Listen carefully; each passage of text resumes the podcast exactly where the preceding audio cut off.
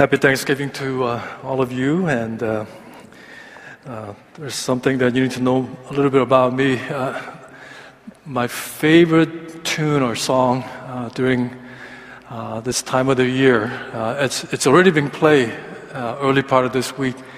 Um, it goes like this It's the most wonderful time of the year. How many of you guys know that song? Should we sing together? No.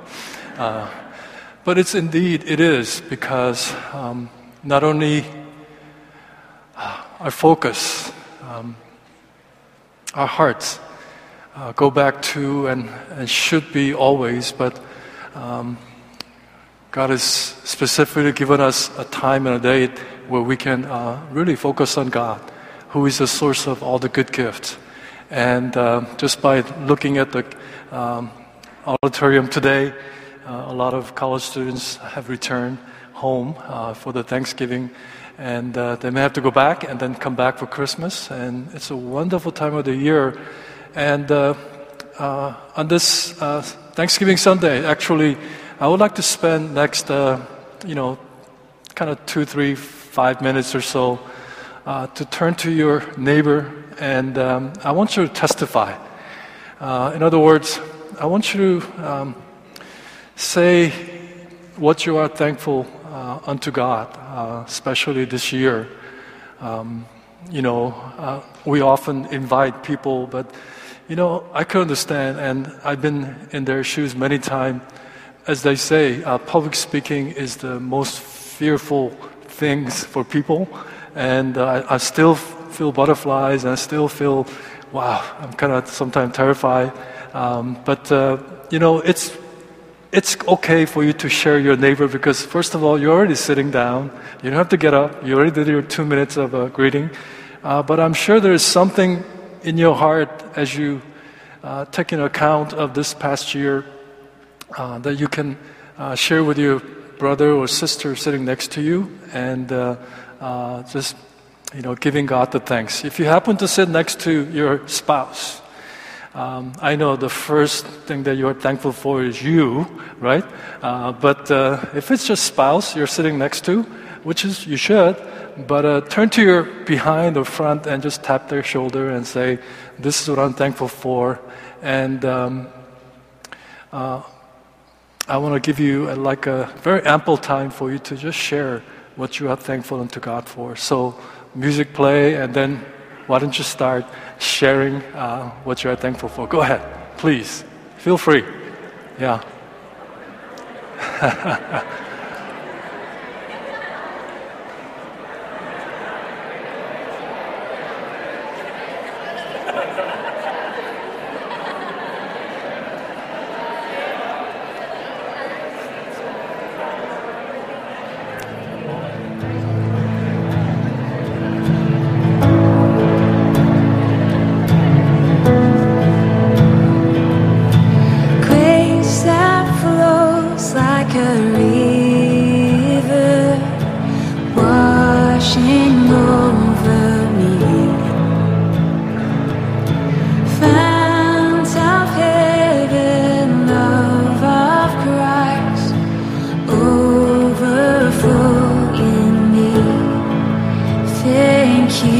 you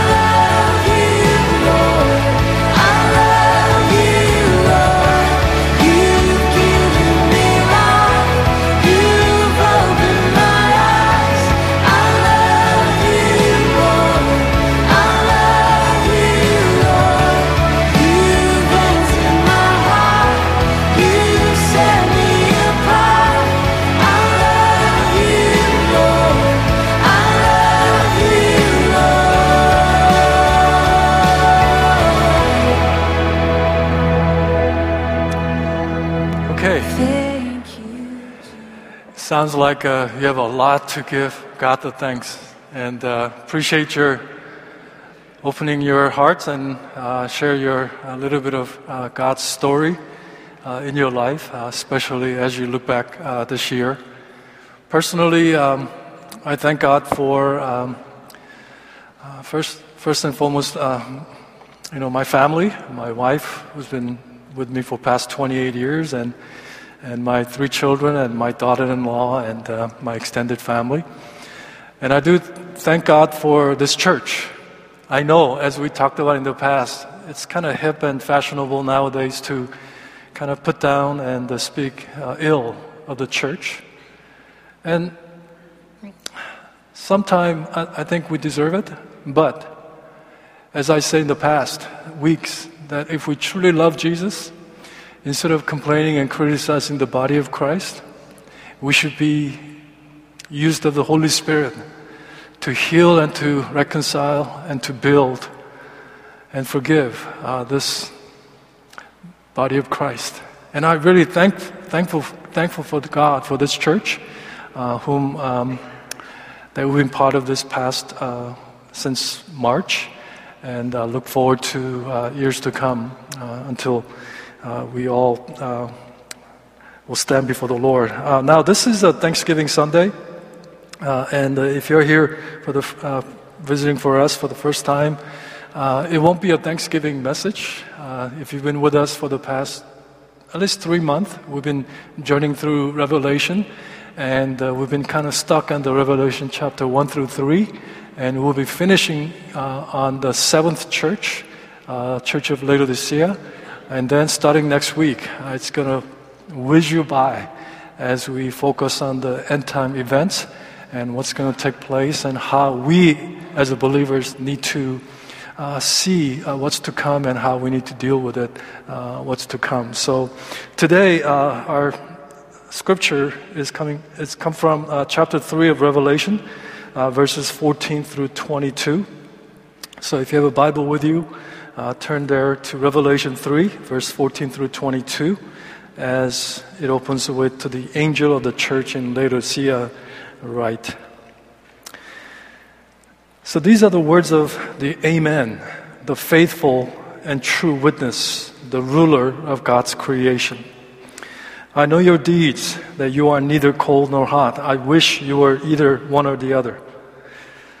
So, because you are lukewarm, neither hot nor cold, I am about to spit you out of my mouth.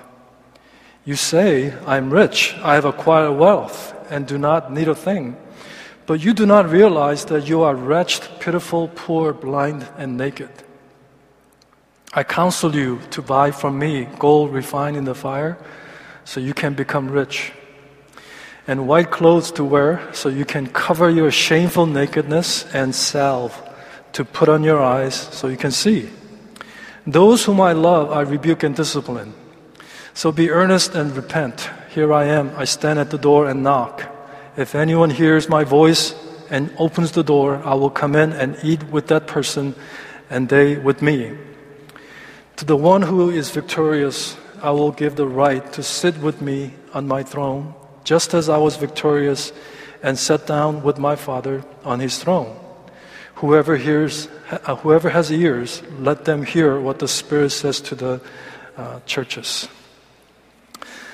So, as I said, uh, this is a final week of the seven personal letters of Jesus to seven churches. These are literal churches in the little um, uh, cities uh, at the time of uh, uh, first century when John received revelation, direct revelation from Jesus, and he writes these letters that were sent out to each churches that we started from Ephesus um, uh, six, seven weeks ago, where basically Jesus said, What? You have forsaken your first love.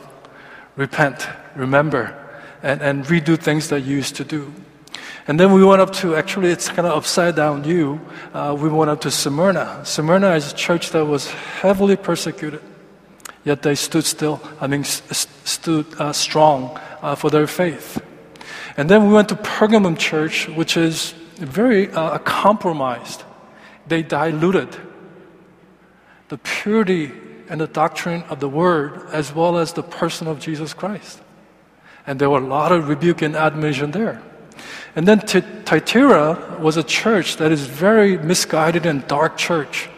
Uh, had a, um, teachings of and spirit of Jezebel. And, then there, are, there is a heavy rebuke on that, especially in their sexual immorality.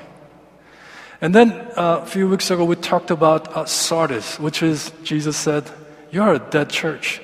You may have a good reputation of a living church, but you are a dead church. And then last week, we talked about Philadelphia. Uh, Smyrna and Philadelphia is the only two churches that receive only com- commendation, where Philadelphia is under the severe persecution and earthquake uh, prone church. They kept their faithfulness they were a faithful church. Now, some people teach these seven churches as different uh, eras of the history of the church, and that we are at the Laodicea uh, age. Kind of a, you know, uh, all this 2,000 years of history, there's, you know, you can break into Ephesus church, you know, uh, Smyrna church, and all the way to today, the Laodicea church. There is some truth to that, but when you look at each churches as Jesus uh, uh, revealed himself differently, not one size fits all, but also the issues and problems that each church that Jesus speaks of and deals with and rebukes them, it really speaks to every church and every era of these 2,000 years of our church history. What we need to do is look at each letters and see and, and ask ourselves, what is the Lord as he writes these letters to the church and the believers of each church, what's he saying to us? What's he saying to me? And how I need to respond to. And our focus today is the seventh church, which I think out of all the churches, you're kind of familiar uh, of, uh, you know, equating with the lukewarm church. Lukewarm church. And right after verse, right after that, verse 15 and 16, there is a very strong condemnation is given here to this church. He says, again, here's the words I know your deeds. This is very important as it's repeated again and again. That God is omniscient. We can hide things from each other, but God, uh, we're an open book to God. He knows everything there is about us, what we are doing. And it should encourage us, but at the same time, it should kind of make us sober and, and, and kind of uh, uh, respond to the knowledge that Jesus has of us. And he says, I know your deeds, that you are neither cold or hot. I wish you were either one or the other. And because you're lukewarm, I am about to spit you out of my mouth. As you probably have learned in Communication 101, you know, if you break down the percentage of uh, uh what makes communication very effective, it's 90% is body language and the tone. 90%. And when you read the uh, words or text, even, you know, you can't really understand what Jesus is trying to communicate. But when you read these words, verse 15 and 16 of Jesus' condemnation about church in uh, Laodicea, I, I, find the emotion uh, of Jesus that is, uh, that is only used right here. In other words, Jesus, by saying, I know your deeds, you are neither cold nor hot, I wish you were either one or the other. And because you're lukewarm, I'm about to spit you out of my mouth. I see the emotion like angry. I don't think Jesus is writing this letter or through John, you know, like being happy about this church. He's angry, he's grieved, he's disgusted, he's nauseated, and he says, You make me want to vomit. You make me want to throw up. Remember, Jesus is not saying these words to drug addicts or prostitutes or pedophiles or murderers or adulterers. He's addressing to who? To the church, people of God, like church like and CFC. He's talking to us. Why was Jesus so upset? What did they do to, to make Jesus want to vomit? I believe understanding uh, the context of the city is very appropriate. City of Light, Laodicea was the richest city out of all that area of, today we call Turkey, or in back then Asia Minor. This was a very prominent city. It's like a Washington D.C. or New York City. It was a, a, a banking center. Okay, maybe more like New York City than D.C. But it had a, a great medical uh, uh, um, uh, school like Johns Hopkins. Maybe it's Baltimore. I don't know. But it was very prominent, and, and, and they really developed this uh, um, eye uh, cream or ointment or salve to really cure your eye disease or blindness, even. And also, they were famous for this black uh, uh, wool, very manufacturing center with the fine garment, and people were flocking into that city, banking and medical school, and this fine clothes. But there's one problem where they they were very proud of all these things, but they had one problem, and it was their water. To, to about, uh, it's called Hierapolis and the uh, Colossae, which Laodicea find themselves between, to their left, this uh, place uh, was known for the hot spring. This place was known for the cold water. And then through the aqueduct or whatever system they had, by the time that water get to uh, Laodicea, what happened? Hot. Piping hot water became lukewarm.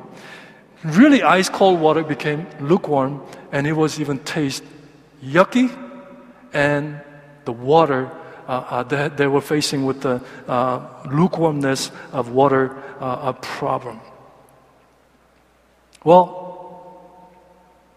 Jesus said, as you see the context, your church is like that to me. You are neither hot, you are neither cold. It's just lukewarm. And most of the time, we understand or people teach or preach that the, the temperature hot is for God and cold is, against God. And the lukewarm is what? You are indifferent and apathetic. I was shaking uh, hands of uh, Joel, um, you know, and, and, his hands were cold, and I, I, I, commented and say, "Oh, your hand's cold," and, and he told me, "Oh, my hands is hot." And then he says, "Because you're hot." You know, Joel said that to me. Even my wife never says you're hot, uh, but uh, he said your hand is hot because you're hot. But we think hot as you're hot for God. You think you're, you're against God if you're cold, but you're lukewarm, you are com- complacent, apathetic. But you know, there's some truth to that. But I believe what Jesus is saying here is about our usefulness, about our effectiveness. Think about it. Ice cold water quenches and refreshes our thirst hot water or hot spring water soothes and heals. If you had a choice between iced coffee and hot coffee and lukewarm coffee, you would probably not go for the lukewarm coffee. So when Jesus said there is some truth about hot for God and, and cold is against God and the lukewarm is being apathetic and, and indifferent and complacent, I believe what Jesus is saying I'm about to spit you out of my mouth because you're neither one of these. He's talking about our usefulness as His people, as His church. He's talking about our effectiveness or ineffectiveness as His church. Because if you continue, look at the verse 17 that follows, Jesus talks about how they became lukewarm. He said in verse 17, You say, I'm rich. You say, I've acquired wealth and do not need a thing, but you do not realize that you're wretched, pitiful, poor, blind, and naked. I mean, think about this. John writes this letter directly from Jesus' revelation, and he sends it to these churches. And Laodicea receive it, and the star of that church, or, or in this case, pastor or elder of the church, read it aloud in front of the congregation. And he says, You are neither hot, you are neither cold, you are lukewarm, I'm about to spit you out of mouth. You say I'm rich, I have acquired wealth. You say I've acquired wealth and do not need a thing, but you do not realize that you are wretched, you're pitiful, poor, blind, and naked. How, how would you respond to that? You probably, and, and probably in leaders in church, they probably says, return to the sender. That's not about us. Return to the sender. Are you kidding me? Look at us. We are educated, we are sophisticated, we are well to do, we are influential people. Are you kidding me? Is this what Jesus is saying about us? You may have a pocket full of stuff, but Jesus said you are empty in your spirit. You may able to see physically, but Jesus said you are blind. You are neither hot, you are neither cold. You are so useless, you are so ineffective. That's what Jesus is saying. And, and there's part in verse 17 that I don't want you to miss out on it. Jesus said, You say, I do not need a thing.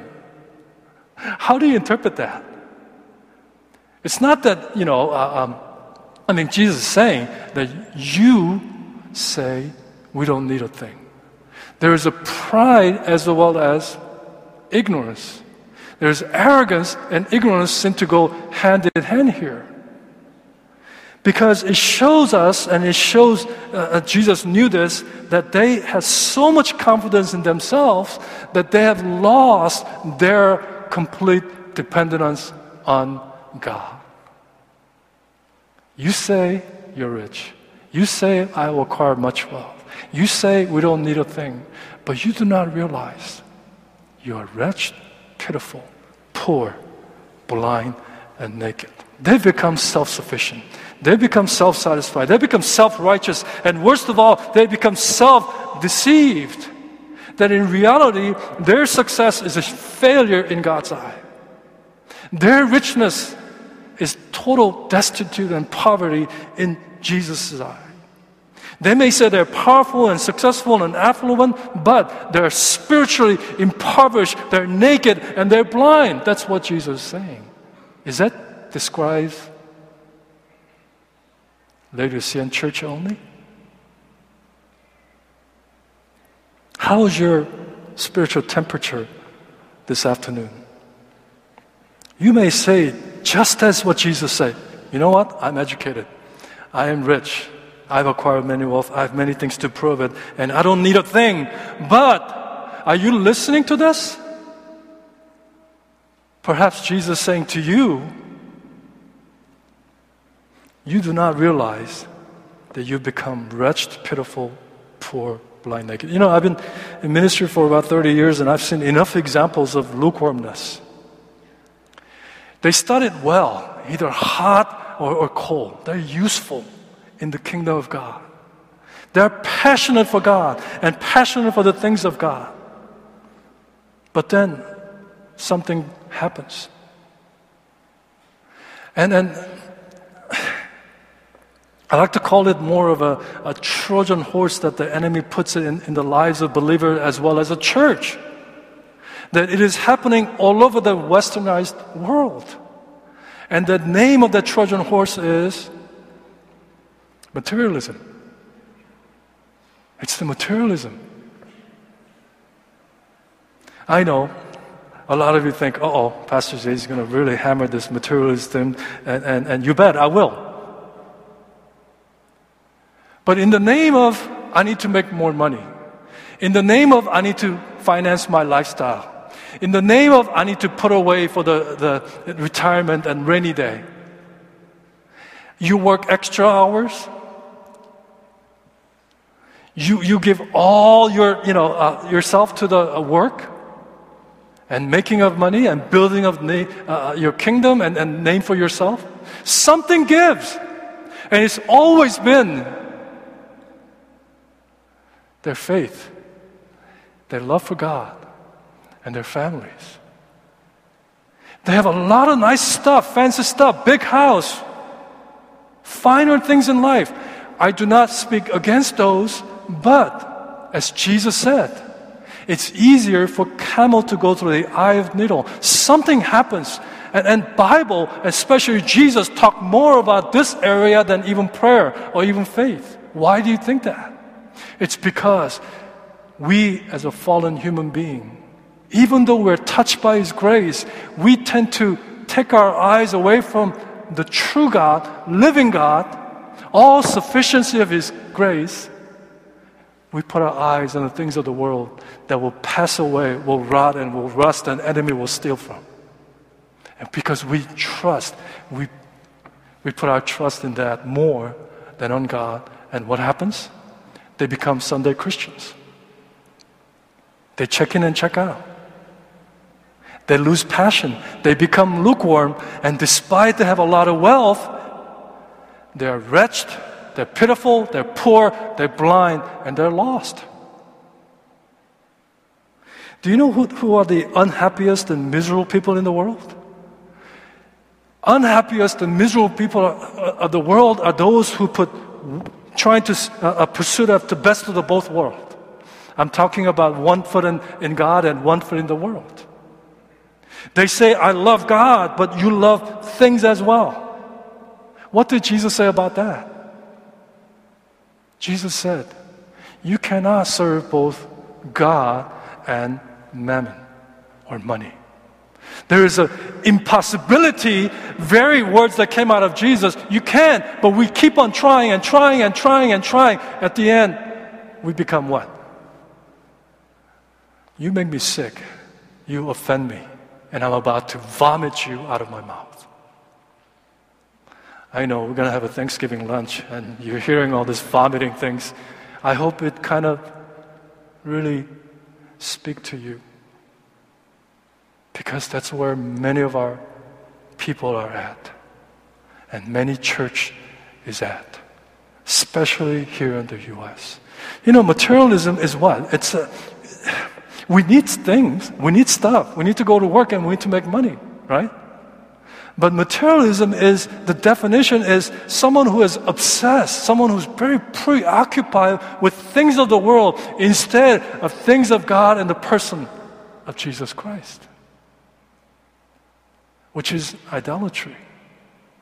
And Jesus speaks one after another, another, another. Much of his parable is about this. Be careful of materialism. Jesus said, Love the Lord your God with all your heart, soul, mind, and strength. Anything other than that is an idolatry. Jesus said, Don't store your treasure on earth, store your treasure in heaven, where no moth, no rust, no thief can come in and break and steal. And you know what? It doesn't take a lot. I know kind of a, you know, being wealthy is sort of a, a it's a relativistic. Um, it's relative. You know, I may be the uh, like a Bill Gates uh, for the people who are in the slum of the uh, Calcutta or, or in Bangladesh. But if we are obsessed and preoccupied with things of this world instead of God, it doesn't take a lot. Someone said, you know, uh, I'm not going to ask you to do this. Just take two pennies, two pennies, two cents, and put it, cover your, in front of your eyeball. And it can cover the whole wonderful creation of God. It doesn't take a billion dollar check in front of you to block the grandeur and the magnificence of God. It just takes two penny to cover your eyeball.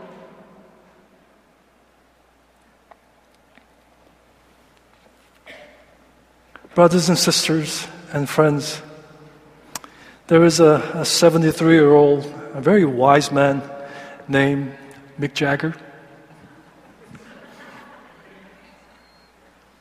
He said one of the wisest things I can't get no satisfaction. And he said, I try, I try, I try, I try. He stole that from the Bible. He stole that from Solomon. Because if materialism, things of this earth, will satisfy you, then you should continue to chase, you should continue to pursue after things of this world. Solomon had everything, more than anybody in all history. But at the end of his life, he writes these words Whoever loves money never has enough money. Whoever loves wealth is never satisfied with his income, he said. And he says, Fear God and keep his commandments, for this is the whole duty of men. Brothers and sisters, if you're not being moved and responsive by the gospel of Jesus' life and death and, and, and, and, and resurrection and his second coming, you become lukewarm. You have bought into the philosophy and the gospel of this world. There is a, such a deceitfulness of, of wealth that you think by having more it will make you happy. It won't. What did Solomon said? Whoever loves money never has money enough. Isn't that truth? How much is enough? You know? Materialism numbs and blinds our eyes. You cannot take it with you.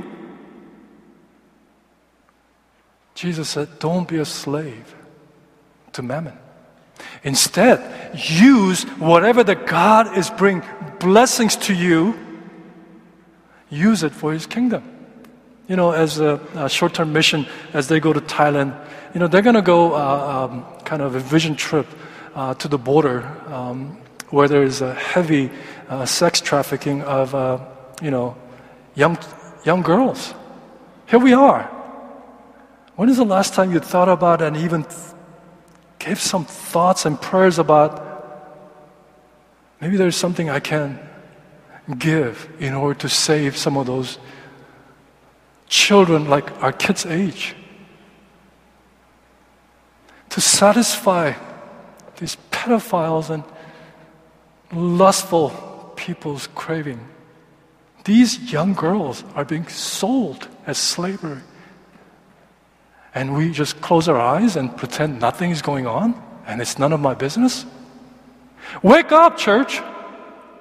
Because it is our business. We need to do our part.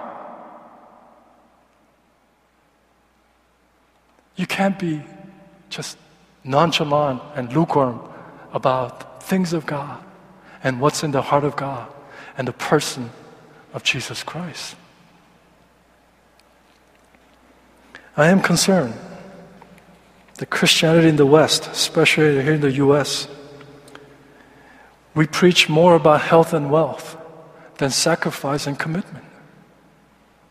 We, pre- we, we like and we embrace Christianity with comfort rather than Christianity of complete surrender and sacrifice.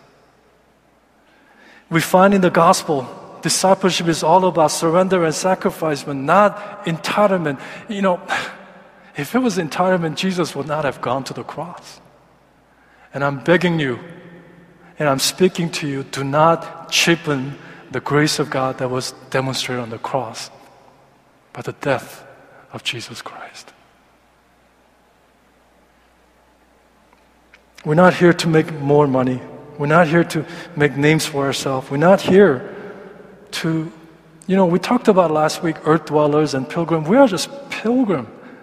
And along the way, let's touch lives. Let's rescue those who are lost along the way instead of just being lukewarm, neither hot, neither cold, useless, as well as ineffective. Let me uh, continue in verse 18, uh, where Jesus continue and um, this sort of admonition, but it's somewhat strange in verse 18 because it says, "I counsel you to buy from me gold, so that you can truly be rich, white clothes to cover your shameful nakedness, and ointment or salve to put on your eyes, so you can uh, see." Remember, uh, uh several weeks ago we talked about Smyrna, and uh, you know Jesus said, uh, "You are poor." but you are rich. Remember, I gave you my um, uh, what, what my name ought to be. Uh, what, what was that? Do you guys remember what my name? If I had a second name, my second name will be, as Jesse said, Victor Richmond. You know, that we are rich, even though the, the world sees us as poor the Smyrna believers, but Jesus said, "You are rich in me." But in this case, to Laodicean church, it was just the diametrically opposite. You say you're poor, I mean, you say you're rich. Jesus said what? You are a destitute. You say you can see, but Jesus said you are totally blind. And you said you are clothed with this, you know, uh, wonderful clothes, but you are totally and shamelessly naked. What is Jesus saying here? There is a gentle uh, uh, irony here, right? And there is an urging by Jesus that you think you are this, this, this, this. But no, actually, you need this, this, this, and this. Buy gold from me that is totally refined, that you can be truly rich in me. Buy is, you know, what they're famous for is black kind of wool, right? But Jesus said, buy white clothes to cover your shameful nakedness. I mean, I mean, we don't see this a lot, but when you are, let's say, clothesless or naked, that's utterly shameful. It shows not only you are destitute, but you are just shameful. But Jesus said, Buy from me. And, and then Jesus said, What? You, you, you think you can physically see, but you are actually spiritual blind. Let me give you what you need to restore your blindness. There is a, a, a as I said, a gentle irony is taking place here, and the urging of our Lord Jesus that what you really need is not found in the things of this world. What you really need is come to Jesus' door. Come to me. I can give you real rich. I can give you real sight. And I can close you to cover your sinfulness and make you righteous. This goes back to uh, uh, in verse 14. Jesus revealed himself as what? I am the Amen. I am the faithful. I am the true witness. And he says, I am uh, uh the ruler or source of all creation. This has direct connection. The verse 14 and verse 18 is direct connection because what they need is found and what they truly want is in Jesus and Jesus alone. I mean, when you think of amen, what do you think of? Let's eat? I mean, some of us, amen means, okay, let's eat, right? But amen is, it's a final word. There's no other word that needs to be added after you say, so let it be. I agree. Amen. There's no words that need afterwards. And when Jesus said, I'm the Alpha and the Omega, he pretty much tells us he's sovereign, okay? And he's the ruler and the creator of everything. And all that you need and all that you want is found in me, not this earthly gold. Not this fine clothes that you think it's, it's good. And not that you think you have you can see, but you are wretched, pitiful, blind, and lost. What Jesus is talking about here is an exchange. You bring your uselessness, like gold of the earth, and let me give you the real rich. And that's where I want to challenge you with. Apart from Jesus, no matter how much you accumulate things in this life, you are utterly destitute. At the end of your life, if you find yourself in that, and you're going to say, I have wasted my life, they will be full of regrets. And your heart may become so hardened, maybe it's hard to even turn around. So these words, brothers and sisters, is a warning while you have breath, while you have time, change the way. Repent. Come to me. I mean, isn't that the what, you know, verse 19 and 20 is all about? I mean, it's not hopeless. Not, not, not all is lost here. Jesus still loves uh, even the lukewarm Christians, lukewarm church. Because he says in verse 19, he says, you know, those whom I love, I rebuke and I discipline. And, and, and so be earnest, it says, be, and, and repent, it says. And in that famous, uh, the picture that you often see in the church in verse 20, it says, Here I am outside knocking. And whoever hears and opens the door, not, not only I'll come in, but I'll relax and I'll dine with you. Remember that verse 20 about knock. It's not just, and then Jesus just waits. Literally means,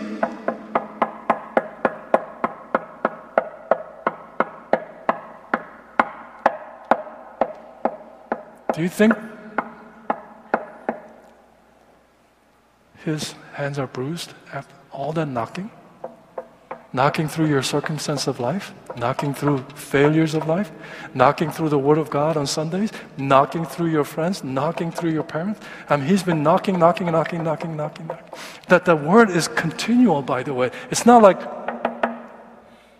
and He just waits. No, it says, I'm knocking. There's still a hope. This passage has been wrongly mis- misinterpreted It's not talking about salvation, it's talking about church. It's talking about believers who have gone lukewarm. Jesus said,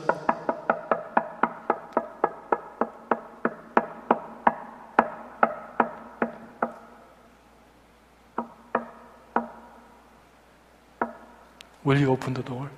He's not the kind of God who will knock the door off and just force himself into your life. He's giving you the freedom, He's giving you the option, He's giving you the uh, um, personal uh, response to His grace. And Jesus said, You know, those whom I love, I rebuke and I discipline. You know, this is very important words because I don't expect, I mean, Okay, uh, we'll, we'll, I guess, close with this. But um, I used to be at the end of receiving the discipline, but now I'm at the, uh, uh, uh, at the end of giving discipline. And when I was receiving discipline, I hated it. Whether it was the, you know, memme, you know, with the rod, or a harsh rebuke, I used to hate it. Well, now I've become a, uh, in a position where, as a parent, I take a rod and I meme and I give a harsh rebuke. I didn't realize then, but I realize now as a parent. I absolutely understand the love of God in His rebuke as well as discipline. I've never hit my children or rebuked them because I hated and angry at them. Angry, yes. Frustration, yes. But never, never hate or malice and want bad things for them. I pick up the rod, I give correction because I love them. Parents, you don't have to raise your hand. I know you are with me on this one. This is what Jesus is saying to the lukewarm church. Listen as he says. And, and repent. Repentance is not just you do once in order for you to be saved. Repentance is something that is ongoing all through your life, by the way. Because as you walk through the earth, we fall. We make mistakes. We compromise. We take our eyes off. But Jesus is saying, Here, let me correct you. Let me rebuke you. Let me discipline you for your sake. And let me say this one thing too, because you know how we began uh, this um, words sharing time of just sharing, um, you know, what you are thankful unto God. I'm very thankful for the leadership of this church, and I'm really thankful for the especially Oikos leaders. And many of you are part of Oikos members. As we talked about in the past summer, there is spiritual uh, uh, chain of command that God sets at home. Husband is the head, under the headship of Jesus Christ. Wife should not be the head of the head of the family. Children should never be the head of uh, head of their parents. Church is the same thing. There is spiritual authority that God placed and whenever they, and this goes to Oikos leadership too, Whenever a spiritual leader rebukes you and corrects you and disciplines you, please repeat after me.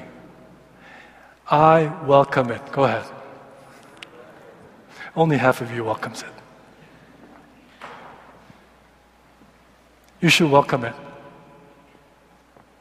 Pray that they will not abuse and misuse their spiritual authority, but you should welcome it for they love you. I know no one wants to be corrected. No one wants to be disciplined. You put up your uh, uh defense mechanism and you may get angry and resent that person.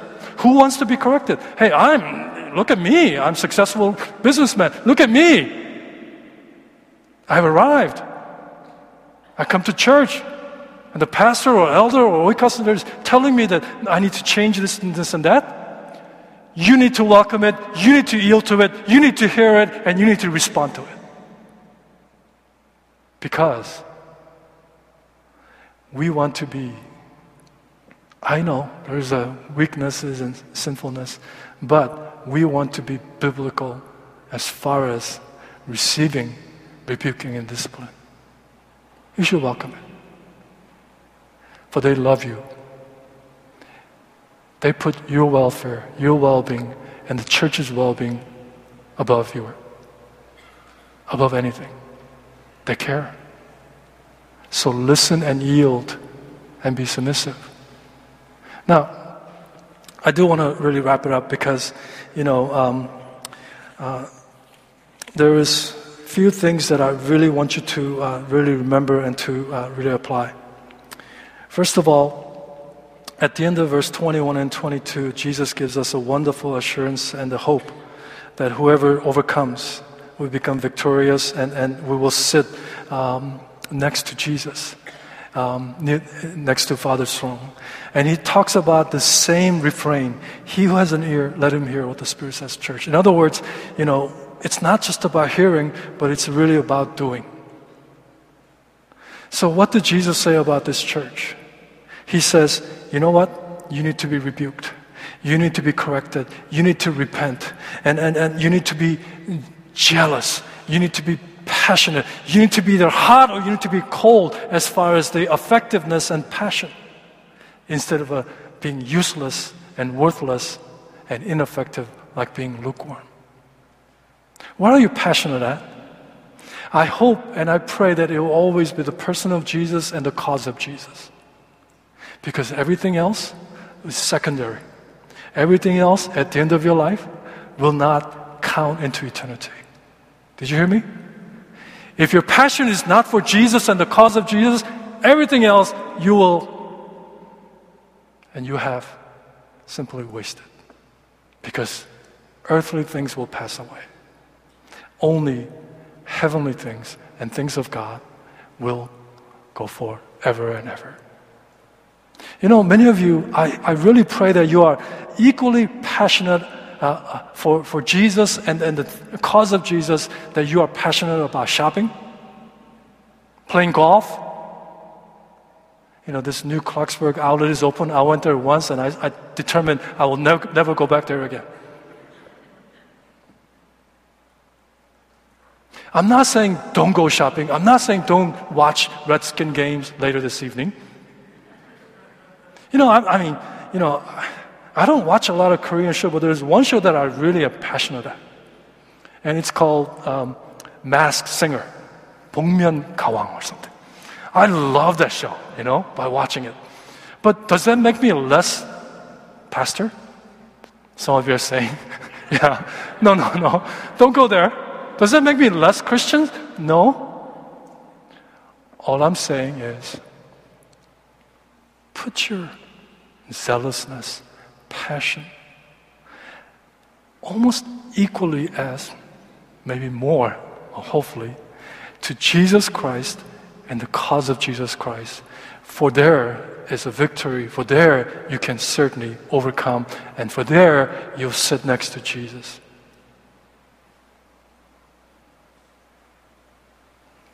Again, as I invite uh, our worship team let me ask you how's your spiritual temperature? How's NCFC's spiritual temperature? All problem is a spiritual problem. If you have a marriage problem, if you have a parenting problem, if you have a business problem, if you have a challenges and issues, it's all because of your spiritual problem. In other words, you have taken your eyes off of Him, you have neglected Him. I mean, there are things that God does orchestrate to fulfill His will, which sometimes I don't understand. But at the end of our lives, we can certainly trust in God who has a perfect will, who has a perfect plan for us. And as you walk into eternity, as you continue to walk in His way and, and, and acknowledge God in every ways, may you experience the fullness of both this life as well as life to come. As your pastor, let me say this with passion. I do not want to be a part of lukewarm church.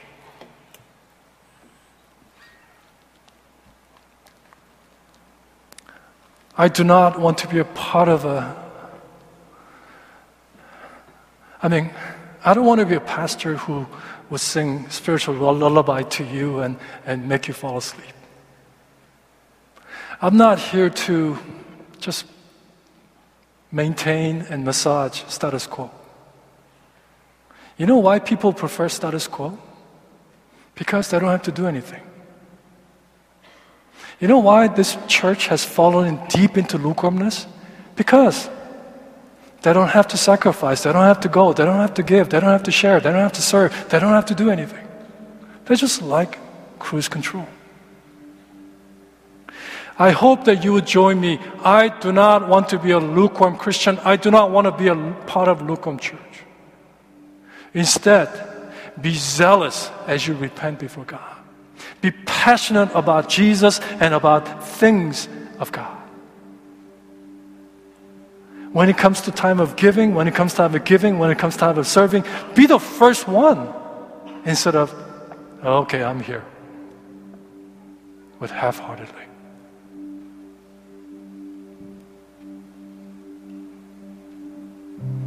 Let's reflect together.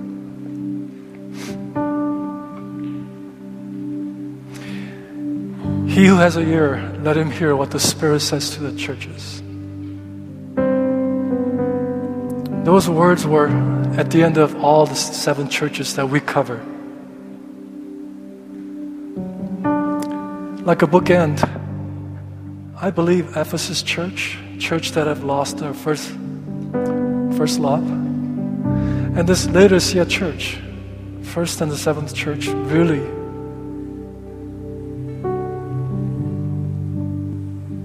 the very letters that Jesus would write to us today, to you and to our church.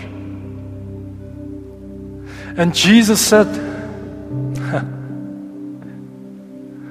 Stop being so self focused, self reliant, self absorbed, self selfish.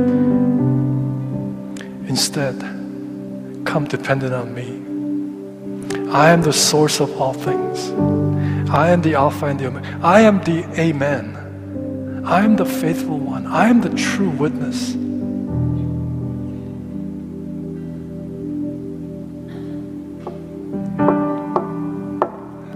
As He continued to knock, would you open your door of your heart? And let Him be the Lord of your every area of your life. Not just, Lord, I welcome you because I want you to bless me and I want you to heal me. I want you to bring uh, uh, just this and that to me. If you're just welcoming Him for that, you become the Lord and He becomes your servant. But Jesus would not have it that way. I am the Lord over your life. Submit to me, surrender to me, yield to me. Lay down everything. And let me, let me empower you, infuse you with the power of the Holy Spirit so that you can be and do what you have purpose to do in this life.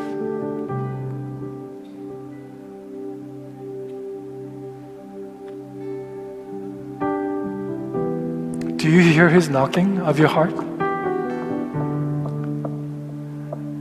You, I hope you don't turn deaf ear unto Jesus knocking. I want you to start walking to the door of your life and open that heart so that you can truly receive true riches of Jesus, the abundance, abundanceness, bountifulness, receive true sight, exchange all those earthly things to spiritual things that will never be corrupted. Jesus stands at your door and He's knocking at your door. Can I come in? Can I come in? And I pray that each and every one of us will welcome Him in to be the Lord of our lives and begin walking His way. Not my way, not my husband's way, not my wife's way, not my children's way, not my boss's way, but Jesus' way, His way.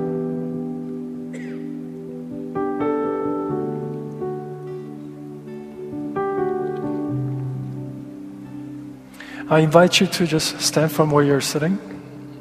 And uh, as we sing Amazing Grace, I want you to reflect upon all those words that you are singing unto God. That it will not be just, uh, you know, words that comes out of our mouth, but it comes directly from your heart and your faith. That you have received the sight, you have received the grace. Now start walk and live and the sufficiency of His grace. And fix your eyes and your minds and your hearts and thoughts on Jesus, who is everything to us.